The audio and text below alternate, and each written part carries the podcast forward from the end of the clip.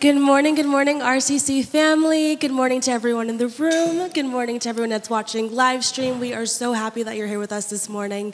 If you are new or it's your first time tuning in, we would love to know where you're from, so drop your name in the comment section below and we will give you a proper welcome. So, for our announcements this morning, I have a couple of save the dates. Our very first one, November 1st, is going to be our church in the park. We know that many of you have felt more comfortable being outside, and so this is a great opportunity for you to engage in corporate worship, but outside, socially distanced. So that's going to be November the 1st. It'll be a Sunday morning at 11 a.m. For those of you who still don't feel comfortable, we'll have a service provided for you, and you'll be able to tune in that way. And then on November 1st, later on that evening, from 6 to 7:30, we're going to have an event called Face Down. It's going to be a night of prayer and worship. It'll be intercessory prayer for our nation. So if you have that on your heart to be in just in an atmosphere of worship and praise, come to that. Again, that'll be at 6 o'clock. And then on November the 7th, we're going to do our RCC night. You know, we do these about once a month. They are always so fun. We'll have some type of food truck, lots of games. Come and bring your family. It'll be a really great time just to bond with your community. And then November 21st, the third and the first and third Saturday of every month from 10 to 2, we're going to do a holiday market. So, if you've loved farmers markets in this season, this is going to be another great way for you to jump in. If you are an artisan or a vendor and you'd like to get involved, contact Shannon at rivercitysmyrna.com and she'll get you more information. And then finally, today we're going to have a nice, wonderful communion. So if you look around your chairs, you'll see that there's a little communion packet for you. We'll save that to the very end. And if you're watching at home, we would love to invite you to do communion with us. So if you could get juice or a piece of bread or whatever it is that you want to use for your sacraments, we'll do that at the end of the service. Now, for our lectionary passage, it's going to be Psalms 1 this morning. And it says, Blessed is the man who walks not in the counsel of the wicked nor stands in the way of sinners, nor sits in the seat of scoffers. But his delight is in the law of the Lord, and on his law he meditates day and night. He is like a tree planted by streams of water that yields its fruits in its season, and its leaf does not wither. In all he does, he prospers. The wicked are not so, but are like chaff that in the wind drives away. Therefore, the wicked will not stand in the judgment, nor sinners in the congregation of the righteous. For the Lord knows the ways of the righteous, but the way of the wicked will perish. And so, God, we just thank you that you are a God of kindness and of justice. And Lord, as we interact with you in this service, we just pray for a spirit of humility spirit of openness and curiosity. God, you were here this morning before we even showed up, and you have something to say to us, and you are so excited to be in our presence. And so, Lord, we just meet you. We meet you wholeheartedly.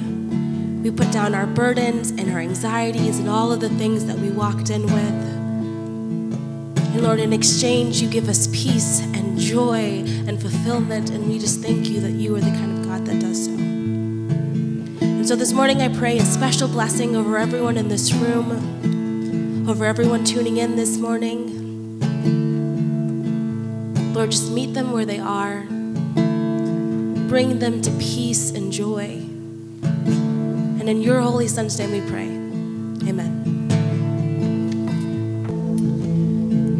If you'll join me with, for prayers of the people. For the Universal Church, its members, and its mission, we pray, pray for the Laos Christians who are forced to flee their home, for refusing to denounce their faith, who are living in trees and hunts with no promise or guarantee of protection or food, and they are fearing for their lives. God, would you send your angels of protection to surround them? Would you intervene in their midst, God? Would your presence be so tangible and so near to them?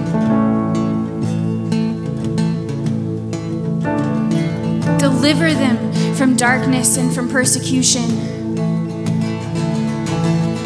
May they know your light and your love, that you are for them and that you are faithful and sovereign and true.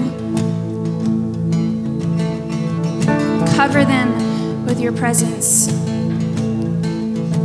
We pray for the church globally right now. And we declare that our, our promise and our hope is in no person, no friend, no even church, but our, our corporate gathering is to exalt your name and your name alone, and our hope is anchored in your name alone. God, would we be the model of how to love one each, each other well? Would we be the model of how we serve one another well? Infuse us with a heart of compassion and generosity and love for the other. May we be a light in the midst of the darkness. Lord, hear our prayer. Oh, when you hear us calling, you hear us calling, Abba Father. Come on, I know you know it. You hear us calling, you hear us calling, Abba Father. We pray for the world and all those in it. We pray for the nearly 270 million that are on the brink of starvation around the world. God, would we not turn a blind eye from those who are needy and poor and hungry, but would you create a space for the church to insert themselves in one of the greatest global needs? And would we find a way to be your hands and your feet? Maybe we be willing to give the shirt off of our back, the food from our pantry to the other.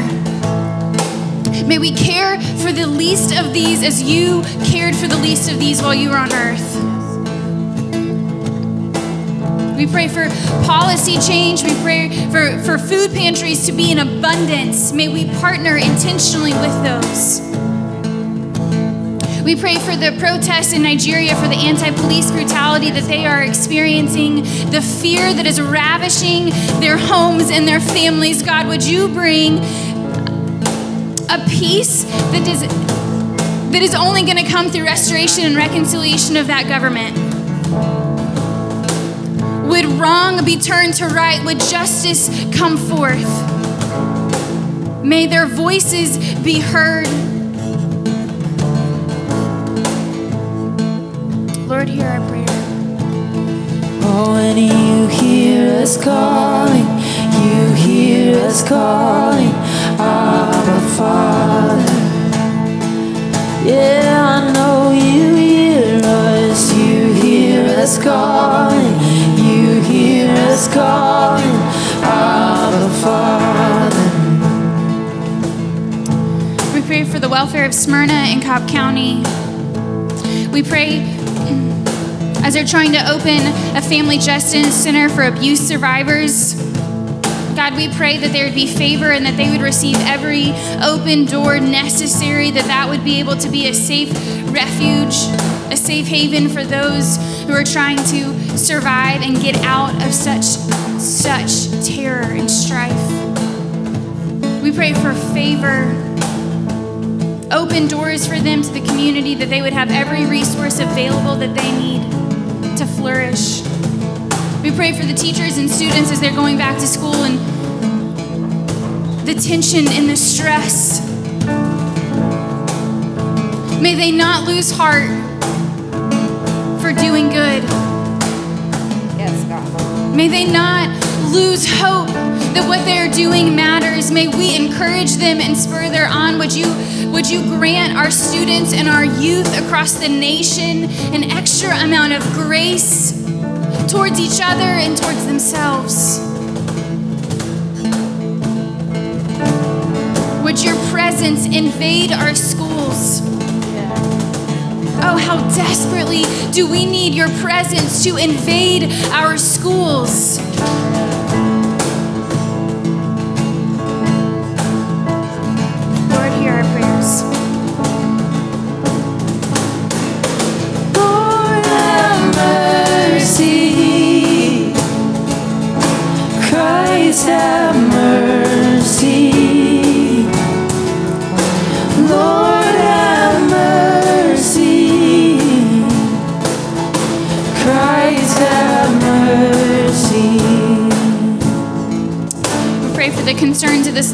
Community and all those who are suffering in it. We pray for Sarah's friend who is dying of cancer. God, I pray that you would be with her friend, that you would send a people to surround her, that you would take away pain in her suffering. Allow her body to come into a place of surrender and rest in a way that makes her fully available to be enveloped in your love. That she would know you if she doesn't already know you. And if she knows you, may she know you more deeply and more fully. Be with those who love her, that are impacted by her suffering and will be impacted by her coming loss. God, would you comfort them? And may we remember that this is not the end of the story. Yes, God. The death does not get the final say. We pray for Aunt family as they are grieving the loss unexpectedly of her brother. May we as a community surround them and lift them up. Would we as a community come around them and not forget next week when it's off our radar, but would we be with them on this journey, this new normal that they're going to be finding? May they know and feel you are catching every tear that they are that they're going to cry and that you are a safe place for their anger and their questions to land and that you will hold them. You are holding them. And we pray for every person in this community who is suffering in silence or in quiet.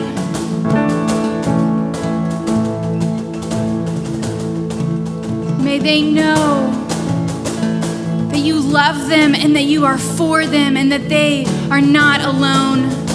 That you are the light of this world and you desire to bring light into their darkness. That we would play our role in being light bearers in the darkest of places. Lord, hear our prayer. Oh, and you hear us calling, you hear us calling, Abba Father. Yeah, I know you hear us, you hear us calling, you hear us calling, Abba Father.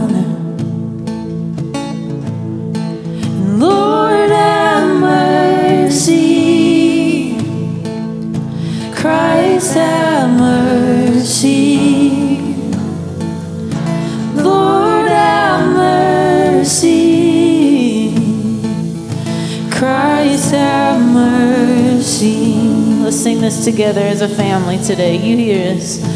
Oh, and you hear us calling. You hear us calling.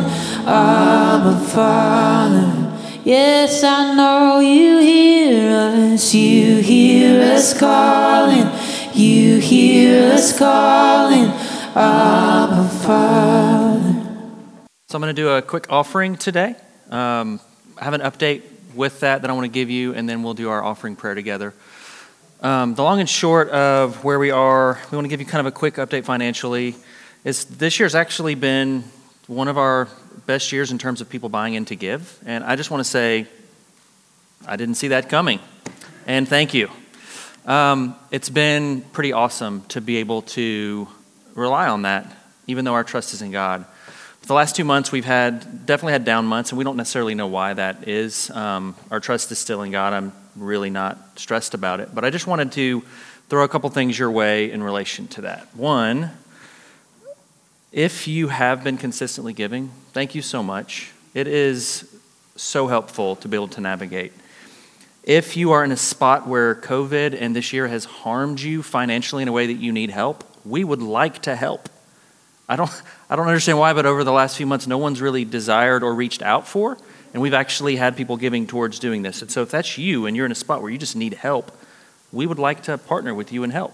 If you're brand new to our church, which in 2020 it seems like there have been new people, It's figuring out if this is the place for you is not it's not time for you to give, if that makes sense. If you're a guest, we're not asking you to give. If you are a part of the church and you can give or are receiving finances, we would like it if you would jump in and start giving and helping carry the weight with us. Is that too strong for you to hear? Is everybody happy? That's just the reality. I think as a family, I'm going to be actually preaching through how Jesus calls us to be a family.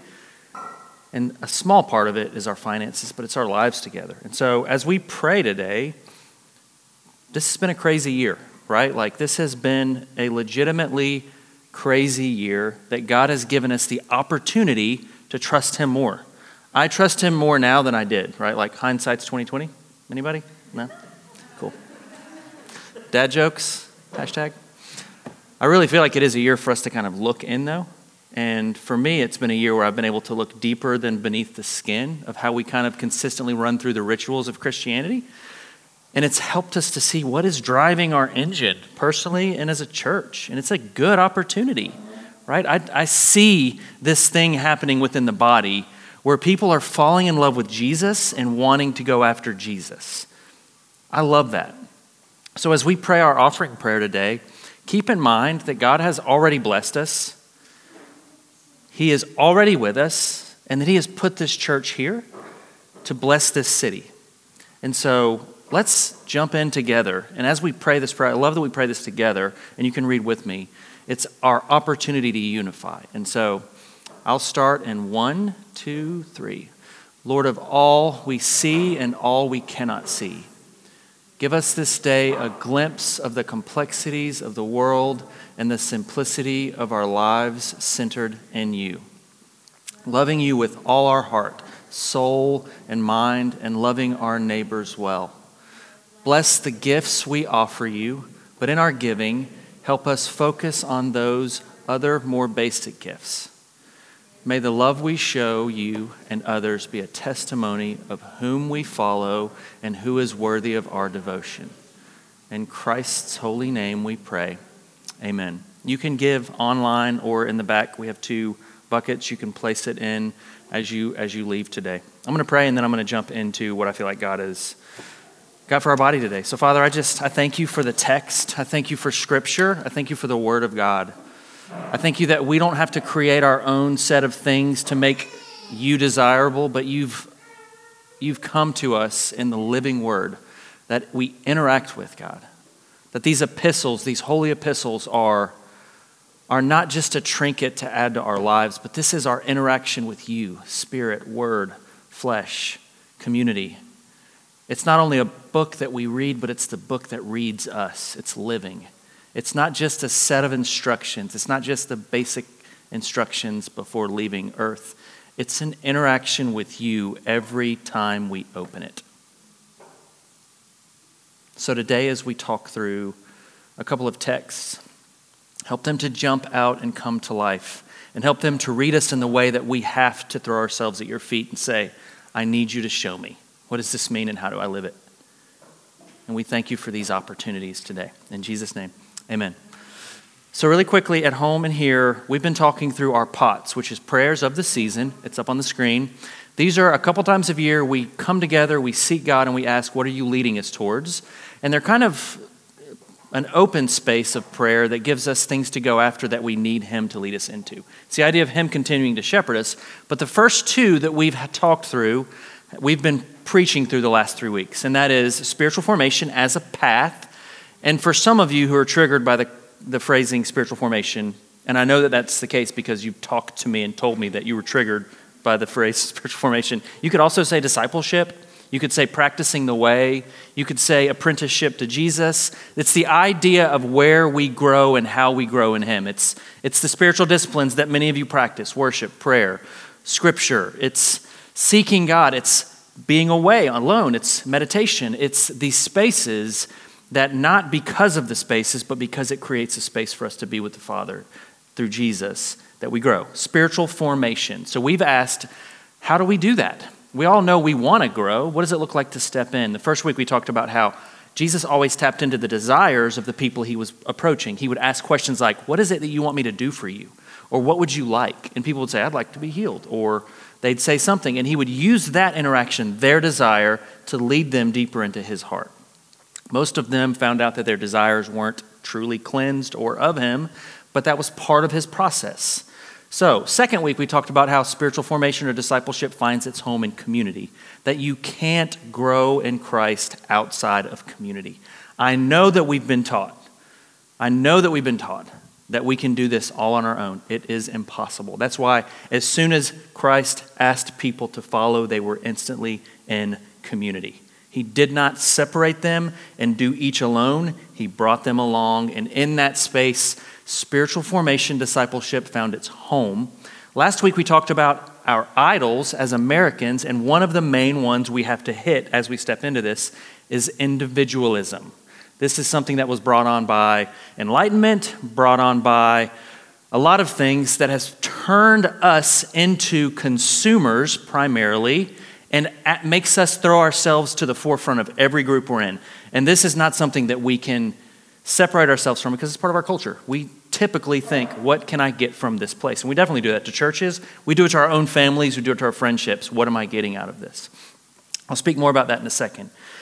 So, if 2020 has given us a spot to view ourselves inward, to ask questions like, what is God leading the church and me to? I guess my question is, what are we, what are we doing about it, right? What I don't desire is going back to what it was in January. I don't desire that you do that either, right? What, what gift has God given us to help us to look inward and be like, all right, I really would like to grow and I really would like to follow you, Jesus, and be a, someone who practices the way and apprentice to you? What does that look like? This is the opportunity 2020 has given us. And so for me, it makes me excited, right? It makes me excited to think that God would bring your hearts to life, collectively and individual, and that we could see something we haven't seen before, but also things we have seen. It's not just the new, right? Jesus has been with us through the centuries. We don't just rewrite everything and it's like now we're the generation that's going to do it all right. We've been given many gifts the gathering, right? The scriptures, learning how to prayer. Many of our families have taught us things. We don't want to remove every, we don't want to burn down the house with everything in it. There's been many good gifts given to us by our ancestors, by the people within the churches. We've learned some things, but so, I'm going to wrap this up and then lead you into We've heard community is massively important. We all have our ideas of what community looks like. Each of us throws our desires into community. But what does Jesus say community looks like? And I'm here to say today, as I read these scriptures, emphatically, he says that the family of God is a family. And that was redundant, but you get what I'm saying. The body of Christ is a family. So, what does a family look like? And that's what today is about. I'm going to read you a passage that has some confusing language. Then I'm going to jump into explaining it because I assure you the first part will be we'll take your we'll take your focus from the family portion to this part, but it's okay. So I'm going to read you Matthew 12, 43 through 50. You can open up if you have your Bibles. If not, you can follow along on the screens or at home. It says this When the unclean spirit has gone out of a person, so everybody's already just like, Amen to this. Can I get an amen? It passes through waterless places seeking rest, but finds none. Then it says, I will return to my house from which I came. And when it comes, it finds the house empty, swept, and put in order. Then it goes and brings with it seven other spirits more evil than itself. Horrifying teenage years are like going through my mind right now. And they enter and dwell there, and the last state of that person is worse than the first so also will it be with this evil generation. Amen. While he was still speaking to the people, behold, his mother, and so this is kind of a, a, a, massive shift in this text. He's saying that, and I'm sure they're like, whoa, what, wait, what? And then, while he was still speaking to the people, behold, his mother and his brothers stood outside asking to speak to him. But he replied to the man who told him, Who is my mother and who are my brothers? And stretching out his hand towards his disciples, he said, here are my mother and my brothers. For whoever does the will of my Father in heaven is my brother and sister and mother. And not only has he confused them with the first thing about the evil spirits, now he's basically told his family these people are more important. So this is a confused group of disciples learning from Jesus all the, all the things that he has to speak about family. So I want to give you a little bit of backdrop on this first portion. So, yes, for me, when I heard this growing up, this scripture was horrifying because it was attached to something that I needed to separate from, typically a sin as teenagers struggle with, but knowing I had no strength in myself to accomplish whatever it meant to release myself from sin. So, for me, when I heard this scripture, I was like, there's definitely seven coming back. Like, I might get rid of it for like a week, but when they come back, they're coming back with their friends. It's over. Like, horrifying. So there's something happening in this text that you need to know. He's speaking to Israel, and for the 200 years prior to this, they had been trying to reform the temple. And so this is a very specific text about exorcism, which is a triggering and hard thing to listen to, but he's speaking to a generation of Israelites just a little just a little bit of their history. So, 200 years before the king of Assyria entered and turned their temple into a pagan shrine. And then Judas Maccabeus, a few years later, beat them, cleansed the temple, and established a new royal house for about 100 years. But Israel remained sinful and not committed to God.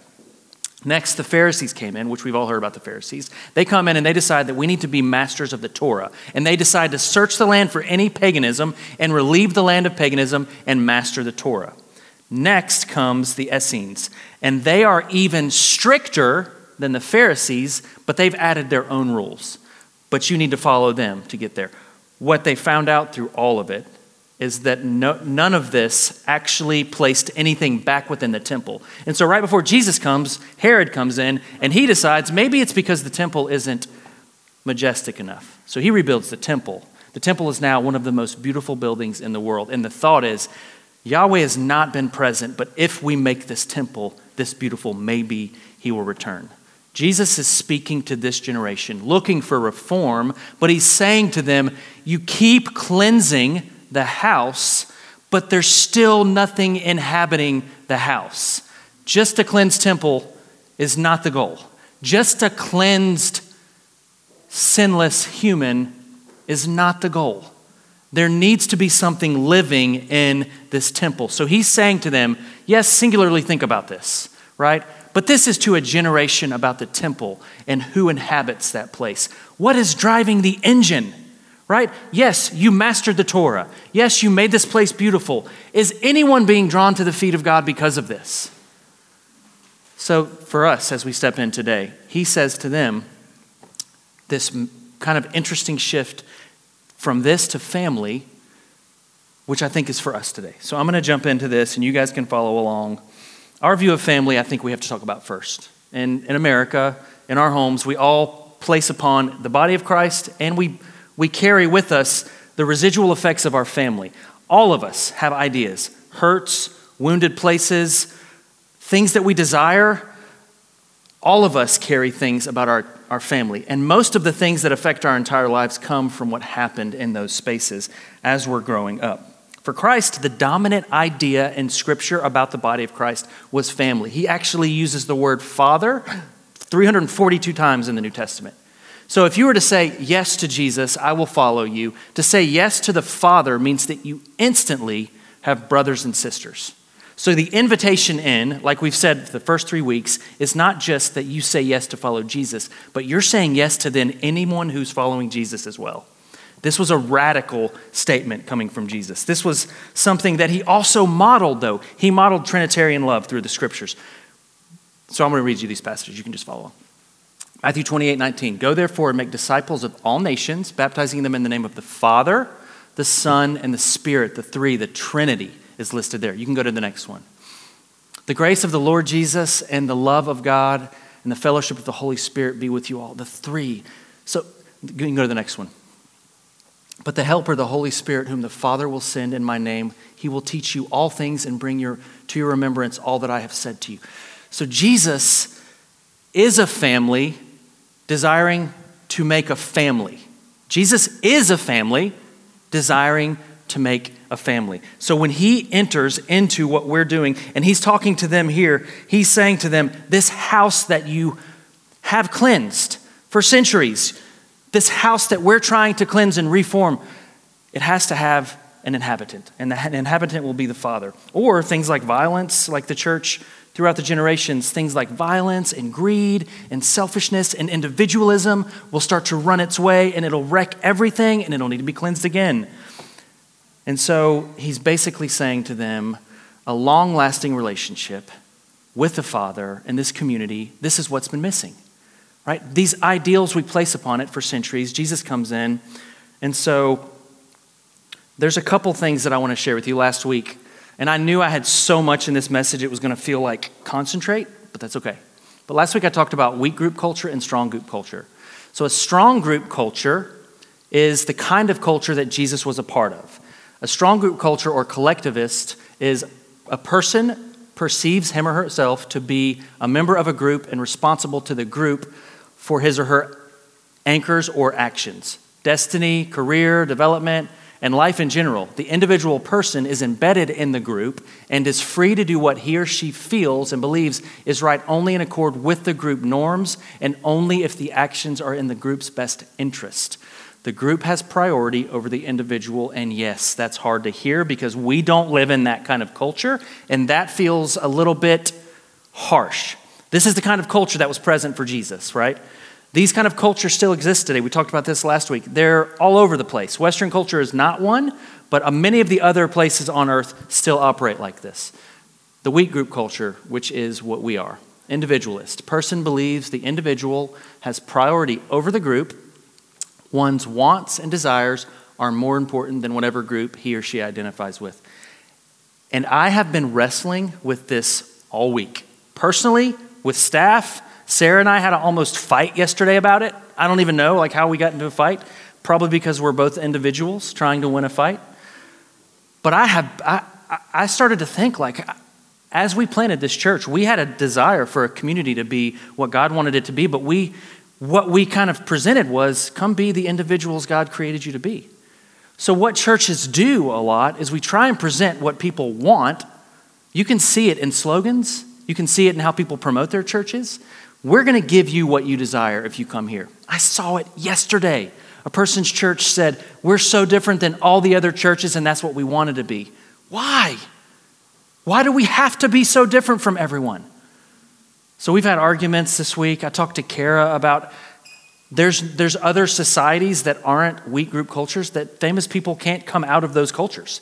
Like if you think about some of the cultures, African cultures, Indian cultures, famous people don't shoot through the ranks because that would be that wouldn't be a norm. But in America, famous people are everywhere. Western culture produces a pathway to being better than others. In other cultures, that wouldn't even happen. Even Paul, as he stood before the disciples, said, I'm the least of all. Right? Even someone who knew they had a chance in that kind of culture would say, no, no, no, no, no, no, no. That's so interesting to me. That's a whole nother talk for another day. We're going to move on. So, this kind of discussion got Jesus killed. You can pull up Matthew 3, uh, Mark 11, 17. And he was teaching them and saying to them, Is it not written, My house shall be called a house of prayer for all nation, but you have made it a den of robbers? So, this conversation, I'm going to lead you into two things really quickly that I think will be so practical because I wanted to get so practical with you, will help you see. If Jesus is telling the body of Christ to operate like a family, what does that look like? What does it look like to not just be present on a Sunday or listen to a teaching online and be more involved in this body? It looks like a family. A family lives together. So, like I said last week, we're all gonna we're gonna lock the doors. There's sleeping bags in the back. We're gonna we're gonna move in together. It's gonna be beautiful. It's terrible, right? Like horrifying. That would never be something we would want to do. But I want to read you ten characteristics of a family. And as I'm reading these, ask yourself if you within the body of Christ are practicing these. Number one, eat together. This is simple, but this this is based around this being the center of everything, the bread of life, Jesus being the center, is based around his disciples coming together daily. In Acts 2, it talks about they ate together daily, they gathered around tables daily. Many of our families don't eat together already outside of church. Many of our families don't practice just a meal together. I, I know for many of you in this room, that's not a part of how you grew up, right? So the body of Christ is told to eat together as simply as that. Are we doing that? Spend time and do life together. Are we practicing the way of Jesus with people outside of just coming to this room? Show love and affection to each other. Practicing that, not just we should be kind and affectionate, but are we practicing what it looks like for me to take preference for Justin over me and to show him I am I favor you. I love you. I, I want to be near you. I want to honor you. Are we practicing this? Hold each other accountable. And everybody just checked out because we already know any community that requires accountability and commitment is in rapid decline. Another product of individualism is we do not want to be held accountable, but we want to operate freely accountability. Think about your personal family, my kids. If we remove accountability from an eight year old, a 10 year old, and an almost 13 year old, Sarah and I don't even live at the house anymore. Lathia is in our bedroom. Her friends are over all the time. We never have food. Accountability in families is a beautiful thing. It's what helps people grow and know this is probably not a good area for you to step into. You need to grow in this area. I have to sit and look at my kids you know, my son plays on 11 sports teams. I said sports teams makes me seem like I don't know what I'm talking about.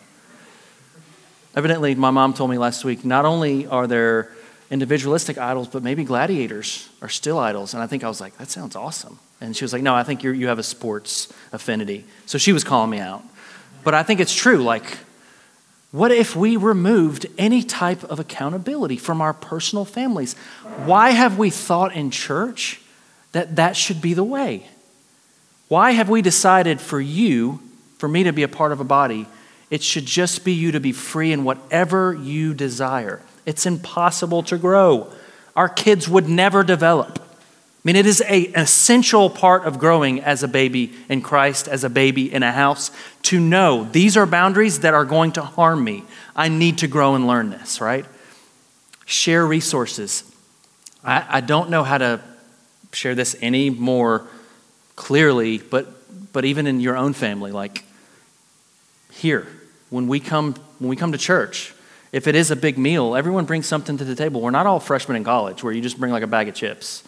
That's not like something that can sustain. You know, people, some people are making pies and some people are making roasts and some people aren't bringing anything and eating everything, right? Like we share resource all of us, we share what we have with each other and those in needs. That's part of it. That's, that's something we don't want people to feel like they need to be pressed into, but it is a part of you growing, sharing resource. There's something of me invested in this. Actually, I was talking to our finance team this week and I was like, I'm going to give a quick update. Tell me what tell me what to say because I don't want to like I have this thing with not wanting to harm people in their finances because culturally churches are not supposed to talk about your money. And I just think it's a, an unhealthy relationship with money that we all have. But one of our finance team was like, tell them they vote for what they care about with, they, with their money. And I was like, that seems harsh. But where you spend your money, you're voting for what you care about. Look at your bank account. What you're spending the most money on is what you care about, typically, always. So share resources. That was the hardest thing I'll say to you today. Number six, share responsibilities. This is huge. We in the Western culture have relied on superstar people on stages to carry the weight, and it's not sustainable. The body of Christ is a collection of people, and each of us are gifted differently. And some of you are gifted in ways that serve this, this way, and some of you are gifted in ways that serve this way. It's not all about the Sunday thing.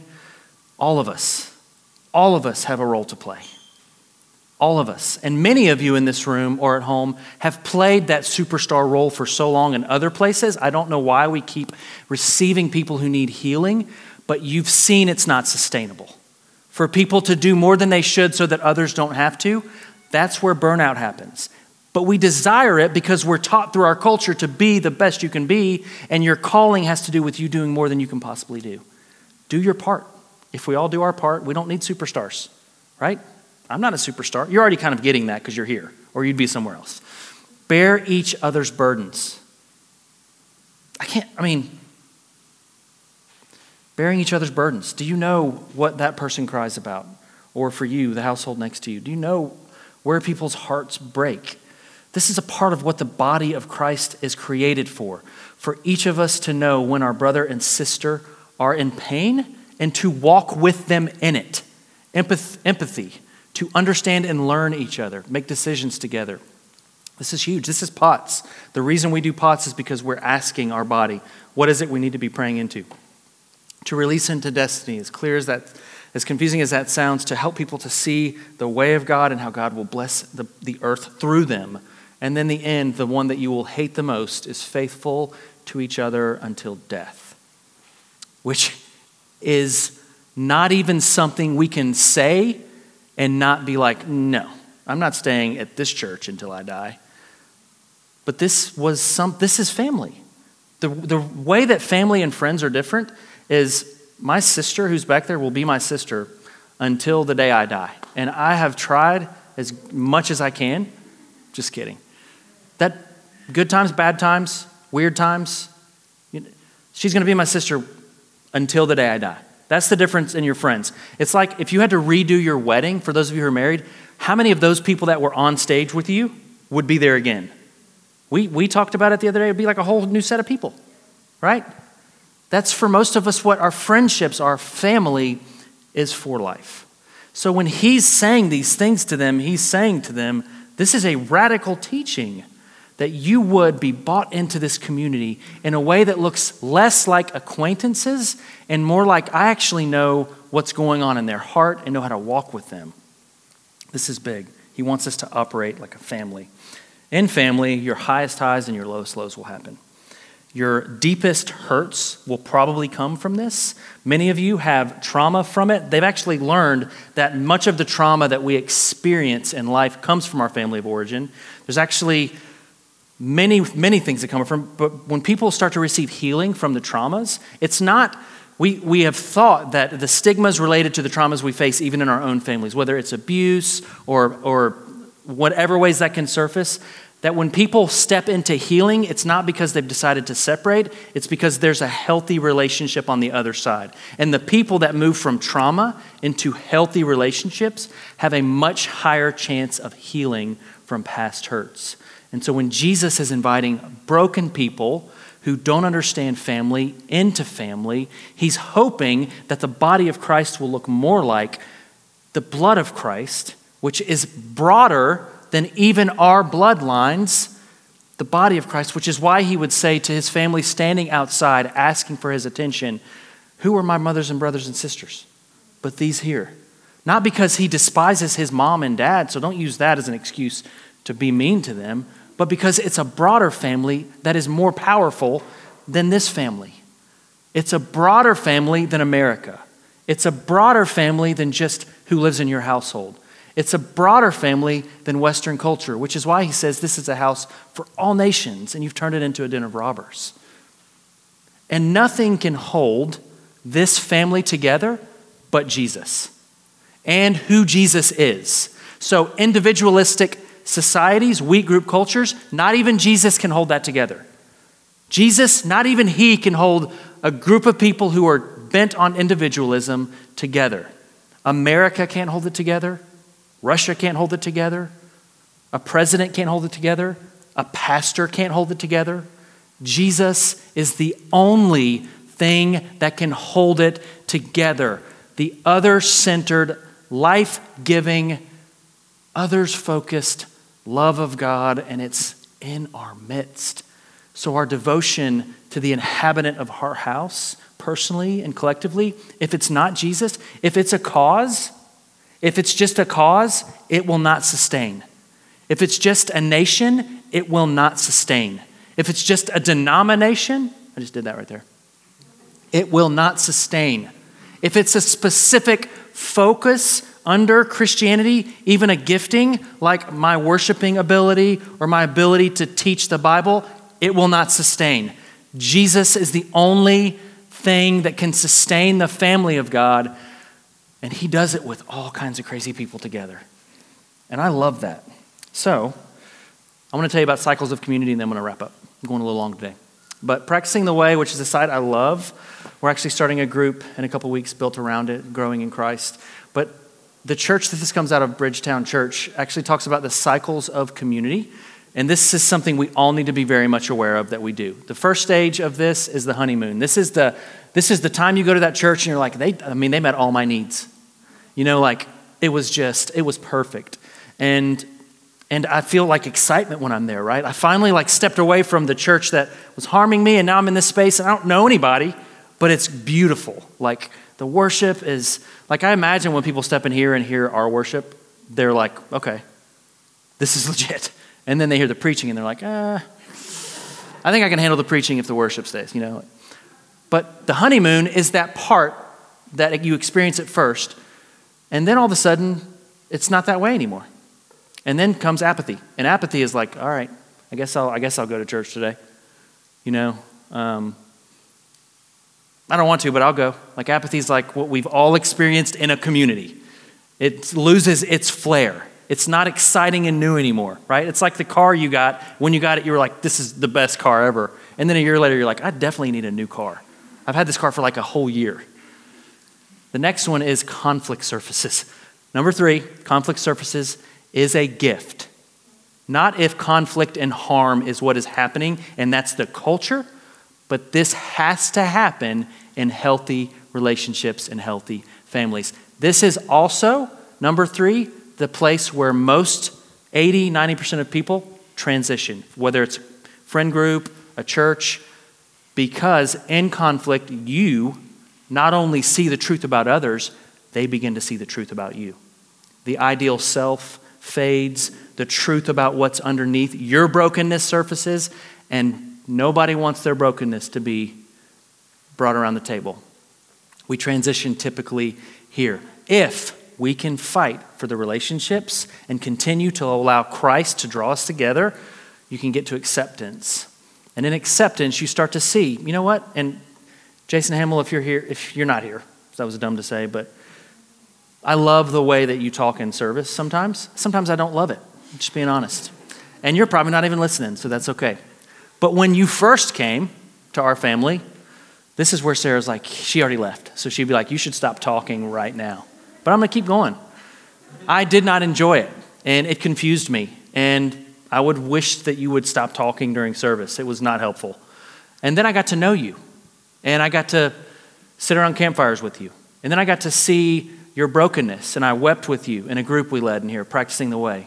The, the 12 disciplines over 12 weeks with 12 people is a little too much 12, but in that, I saw your heart. I saw that you talked about your woundedness and your desires. I saw the love of God. I actually saw Jesus in you. And so when I look at you now, I'm not annoyed with the person commenting at me in service. I'm endeared by it. I've accepted the differences. And not only that, I have a stronger relationship with you than I feel like I ever could have if I couldn't have gotten past that and seen how beautiful God has created you. If we can get past the, past the conflict that surfaces in community, that's when the good stuff starts to happen. That's when the good stuff starts to happen. And then re engagement happens. Then you start to say, you know what? This place isn't perfect and this community isn't perfect. Much like your family of origin, it's not perfect and you know that better than anybody. But if you can engage back in it, if you can spend time in it, it there can be health. Health is not perfect. Health is just here's how you talk when you're upset. Here's how I show up for Justin when he's hurt. Here's how they show up for me. Here's they need something where health can happen at that point. So today I wanted to do just a quick, kind of as practical as I could. If God is calling the body of Christ to be more like a family than just a place you go on Sundays, what is He asking for you to do in that space? What is He asking? Maybe for some of you, you're a part of like six churches. Choose one. Online, choose one and, and put your all in it. If it's not this one, bless you, go on your way. We love you.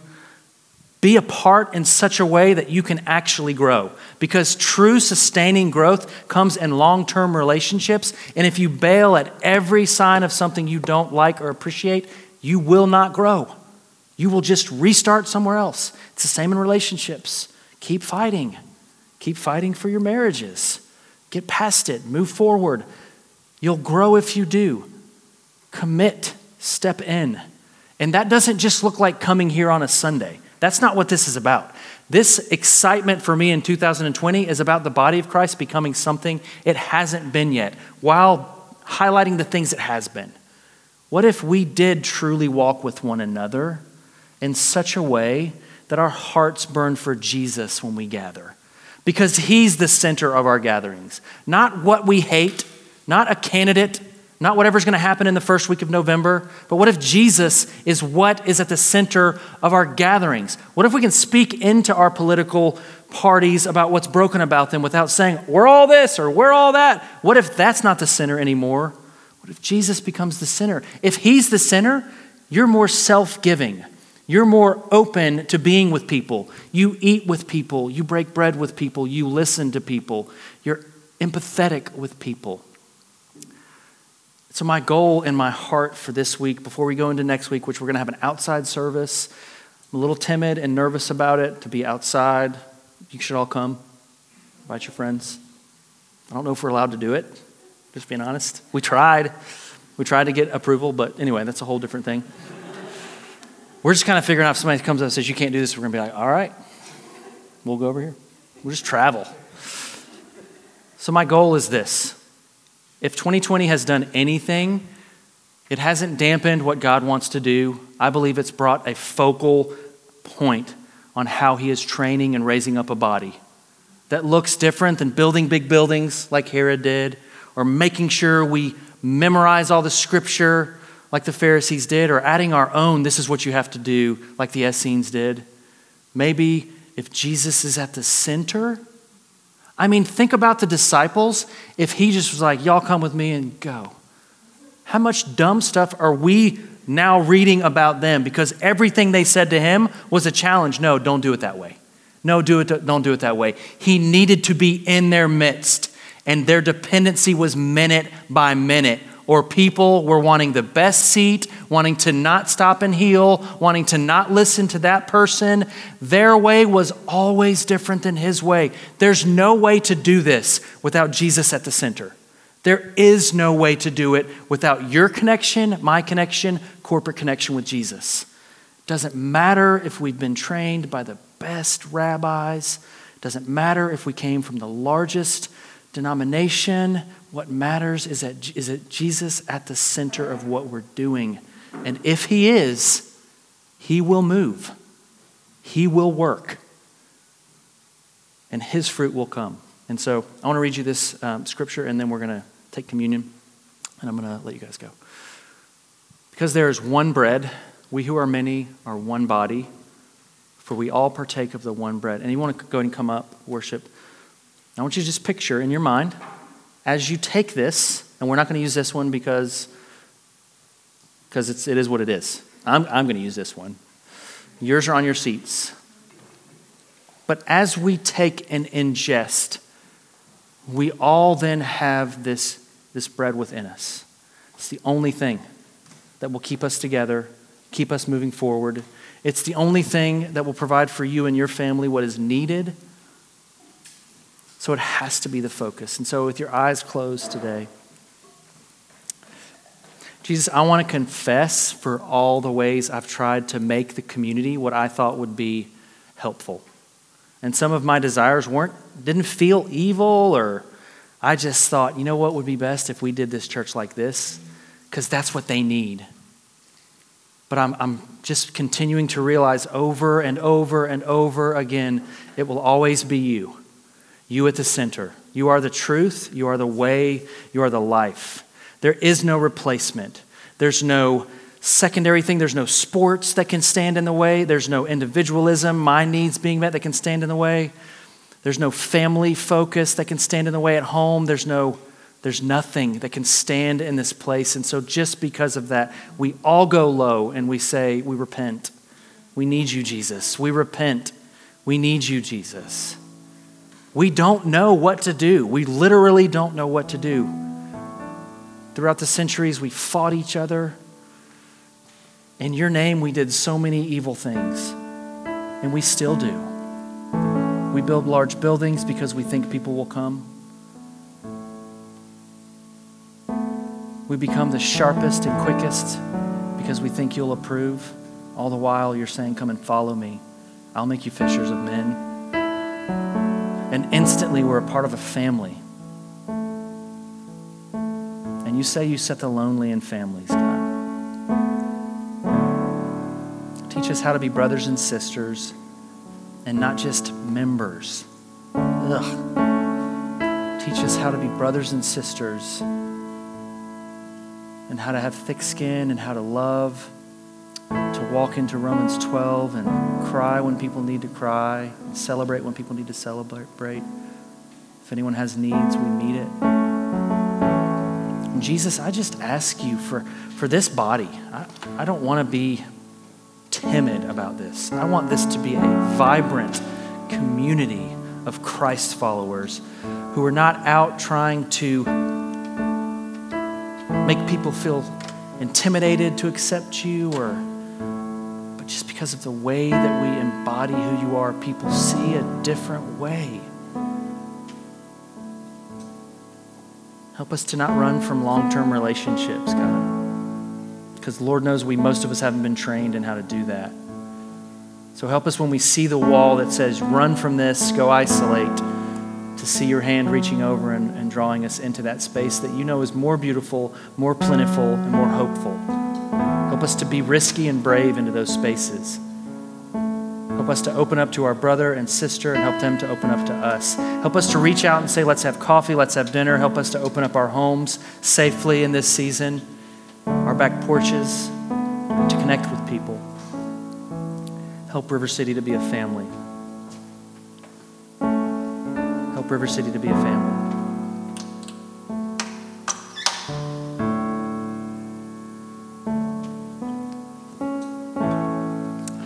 You guys would stand with me, please. I'm going to read you our Eucharist liturgy. If you're at home, you can grab something. If you're here, you have something on your seats. On the night he was handed over to suffering and death, our Lord Jesus Christ took bread, and when he had given thanks, he broke it and gave it to his disciples and said, Take and eat. This is my body, which is given for you. Do this for the remembrance of me. And after supper, he took the cup of wine, and when he had given thanks, he gave it to them and said, Drink this, all of you. This is my blood of the new covenant, which is shed for you and for the many for forgiveness of sins. Whenever you drink it, do this for the remembrance of me. We can read this together. Therefore, we proclaim the mystery of faith, and you can look on the screen.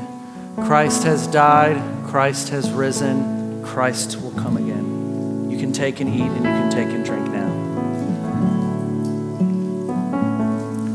Christ is present among us. We know that to be true because the scriptures promise it.